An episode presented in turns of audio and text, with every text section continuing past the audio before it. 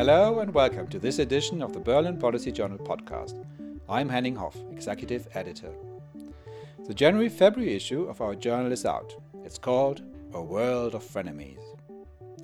Ahead of the Munich Security Conference, Germany's big foreign policy meeting held every February, we try to sketch a picture of world affairs right now and of Germany's place within it. The term frenemies sounds contemporary, but is actually almost 70 years old. It was reportedly coined by American columnist and gossip writer Walter Winchell, who also was a dedicated anti communist. How about calling the Russians our frenemies? Winchell asked in a column in the Nevada State Journal in May 1953. At first, the term frenemies didn't really stick. It only gained wider currency in the 1990s. In 2020, of course, it's an apt way of describing how most states relate to most other states in today's world, even if they are supposed to be partners. Take the United States. Since Donald Trump entered the White House, the US seems to have lost interest in having allies. The current crisis with Iran, following the targeted killing of General Qasem Soleimani, has shown as much. European allies were only informed after the fact. For an overview of the frenemies landscape, we turn to Jörg Lau, foreign editor of Germany's prestigious weekly Die Zeit, who contributed the lead essay to our current issue. Thank you for having me. The German Chancellor of the 1980s and early 1990s, Helmut Kohl, once described Germany as surrounded by friends after unification. Today, it's fairer to say that it's surrounded by frenemies at best. How did this happen? The situation that Helmut Kohl described right after reunification was indeed very harmonious compared to nowadays. Germany has lots of difficult partners, friends that can turn into systemic rivals or even enemies. If you look at some of our most important partners, many things have happened there. Russia decided to be a challenger to the liberal world order and is trying to undermine election campaigns in uh, our partner countries. Turkey has become a almost dictatorship. The Turkish president, while keeping many, many millions of uh, refugees in Syria, is also trying to threaten Europe that he might send these people. Then uh, Poland is also challenging the rule of law and uh, turning from a liberal democracy to something else. Um, the UK decided to leave the European Union. The US is governed by Donald Trump. And even France is, uh, the president, Emmanuel Macron, is putting many, many questions to the Germans that challenge their foreign policy consensus. So that's just a little overview about these frenemies. Mm. You're saying that um, German foreign policy, or Germany in general, has suffered multiple shocks since 2014 with Russia invading Crimea. What, what were the effects of these shocks? Well, the first shock was when the situation in Ukraine turned bad and Russia decided to invade Crimea and start this war in eastern Ukraine with troops that were not wearing badges first, and then obviously they admitted that they were active there. So nobody foresaw that Russia would try to redraw borders within Europe mm. by using force. Mm. So the whole mindset of post reunification was that liberal democracy is a win win game for everybody, so it can spread basically forever. And this was a shock moment when Putin decided that he was going to draw a red line right through Ukraine uh, when this, this game came to an end. And Russia is the one thing. Then there was a double shock of uh, the Brexit referendum and uh, Donald Trump being elected US president. And the final uh, knock, maybe, you're describing in the article, is that uh, Emmanuel Macron goes his own way. Elaborate a little. Why was that so shocking for Berlin? Berlin is, for many reasons, not a strong player in European foreign policy at the moment. The coalition that governs, the so called Grand Coalition, is very divided on many, many issues. So it's not really able to respond uh, in a forceful way to what Emmanuel Macron suggests as um, the right way to reform Europe, to build a European defense, and how to deal with Russia. Having this hyperactive French president in a moment when Germany is basically paralyzed when it comes to foreign policy, also with the chancellor being a lame duck, she's not going to run again that is something that is overwhelming for uh, the foreign policy establishment in Berlin mm. these days. You've actually said that that the reaction from Berlin to all these developments is to play dead. What do you mean by that? Take, for example, common European uh, defense. When uh, Emmanuel Macron criticized the situation within NATO as NATO being brain dead, that was uh, a very challenging and dangerous statement from the Berlin point of view because uh, NATO is seen in Berlin as life insurance, basically, because we don't have the nukes that the French have. We totally depend on the American nuclear umbrella.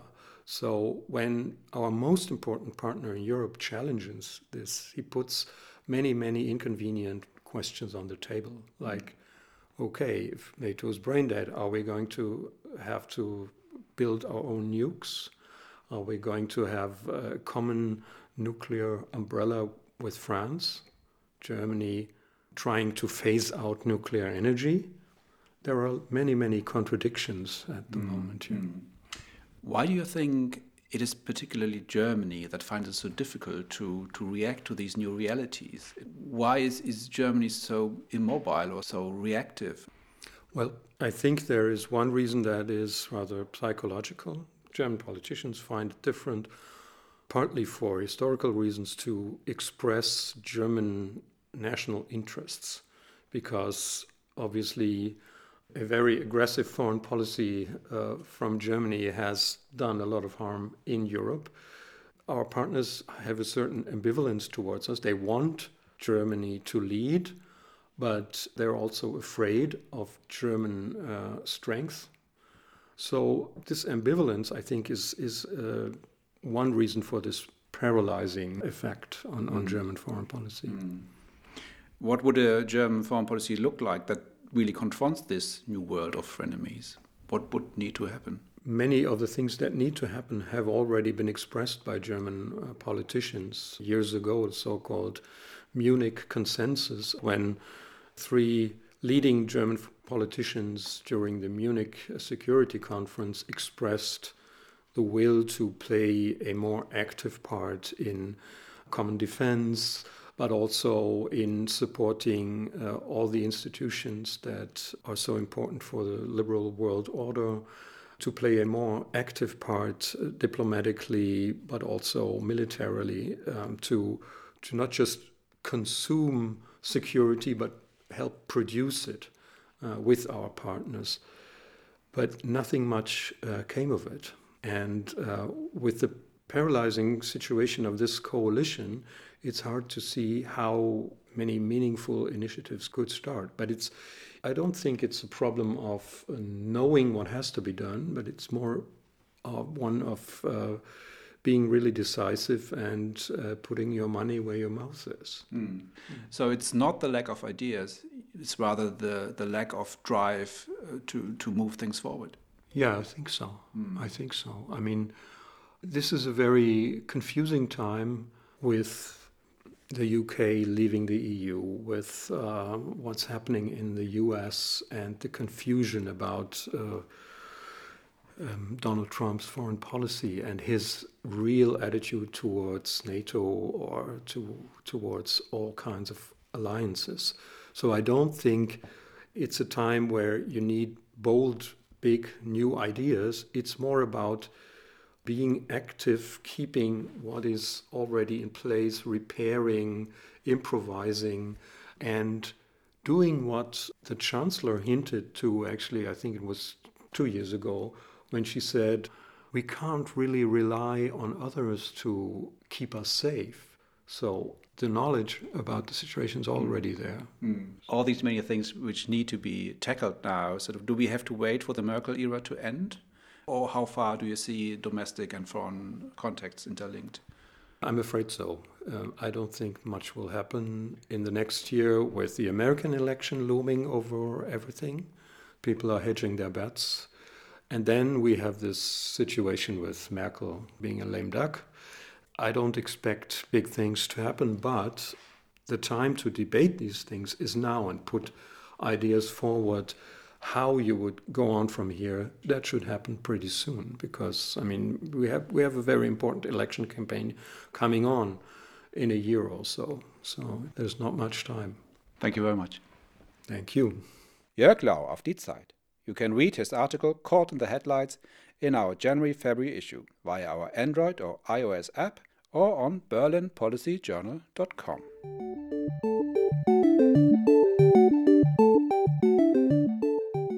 Frenemies aren't always next door. As US Republican Senator Tom Cotton of Arkansas told us in an interview ahead of the Munich Security Conference, he thinks Europeans are underestimating the threat from China, which he says aims to split the West. Indeed, the question of how to handle China has gained a lot of traction in Germany in recent months. While Angela Merkel's government equivocates, parliamentarians have been trying to make China policy for the government.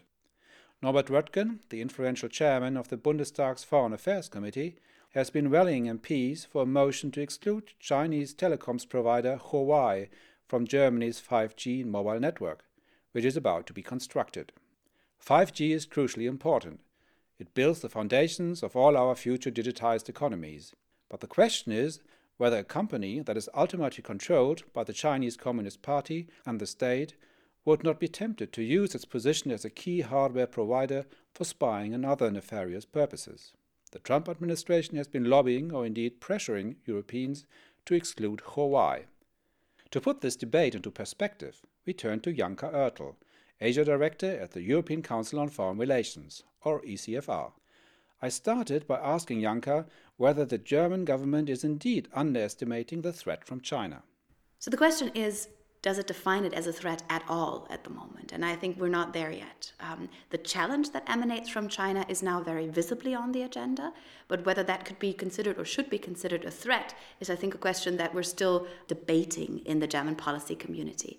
I think what we're seeing is a movement towards understanding that China is not just a business partner, but considers a systemic rival, has a different system that we need to grapple with, and that dependency on China is a problem in the future. And I think the 5G conversation that we have been seeing in Berlin evolving over the last couple of months and kind of bringing the first time a China policy issue to the forefront of a political conversation is very indicative of that.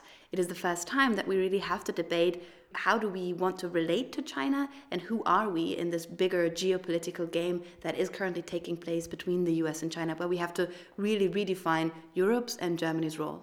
So 5G which is the fifth generation of mobile telecommunication networks, which is not just faster internet, but it will connect in the future all sorts of devices and it will allow for applications such as autonomous driving or remote surgery that are um, currently unthinkable in this environment, and it will allow us to operate in a network world where do you see things moving? Because uh, the general take we had was that Merkel, the chancellor, had already sort of decided not to exclude China, to somehow drive a middle way between the US and China, and not letting herself being pushed into a position where she would have to confront China. Do you see this eroding now? Yeah, because in Europe, it is sinking in that that middle ground is shrinking there are moments where you have to make a call. And when you're under pressure from your most important security provider and you are under pressure from your most important economic partner, that's uncomfortable. And we have in the past been very successful at finding that middle ground and still making great profits economically. And now we're increasingly finding that there is no third option. So if we have to make a call, where will the chips fall? And this is the point where we are in the European conversation more broadly and on the 5G, so the telecommunications issue, very specifically this point in time, where it's a Huawei yes or no question that has to be answered. The specific problem that we see with Chinese vendors in the 5G market, Huawei and ZTE, which is a state owned enterprise, is that they are relying on Chinese support and that the Chinese state, by law, by the Chinese cybersecurity law and national security law, has the ability to kind of enforce its will on these companies. So a real question becomes whether our systems become dependent on China. What's your sense? How will China react to a more confrontational Germany? I don't think we will see a much more confrontational Germany across the board. But there will always be these kinds of decisions now where there may be something that where, where, Berlin will have to make a call in one or the other direction. We will definitely see repercussions from a decision that is taken. We've seen that in other places, where in Australia or in Canada, where China has retaliated economically when political goals were not achieved. I am certain that uh, a decision to exclude Huawei and ZTE from 5G networks in Germany will certainly have an impact on the conversation. This will very much depend on the context. If it's a European decision or whether it's a German solo decision, it will very much depend on uh, the extent and the tonality of it. But it would be naive to believe that there would be no repercussions. You say repercussions. What repercussions? So repercussions, I would say, has to be put very broadly in the beginning because we don't know. There's no clear-cut menu. It's pretty clear that there is a menu that China can pick from in terms of what kind of measures it would like to take. So that could be complications for the German auto industry. It could be tariffs. It could be other market access restrictions. It could be technology export restrictions. It could be all sorts of ways in which diplomatically, politically, or economically pressure can be exerted and pain can be inflicted upon the German economy. Thank you very much. Thank you. Janka Oertel from the ECFR. So, whichever way the Huawei question will be settled in the end, the challenge posed by China will occupy Germans and Europeans more and more. Asia's emerging superpower is moving ever closer to Europe. China's massive Belt and Road Initiative is supposed to provide the links and highways between the opposite ends of the Eurasian supercontinent. Our correspondent Jacob Mardell is traveling the route from Brussels to Beijing and back and sends us audio postcards from his journey. A long bus ride, two overnight trains, and 65 hours later, and I'm on the wintry streets of Beijing. This is the Belt and Road Initiative's nerve center, arguably the starting point of China's new Silk Road heading west to Europe. And yet, there's not much I can learn here about the Belt and Road Initiative.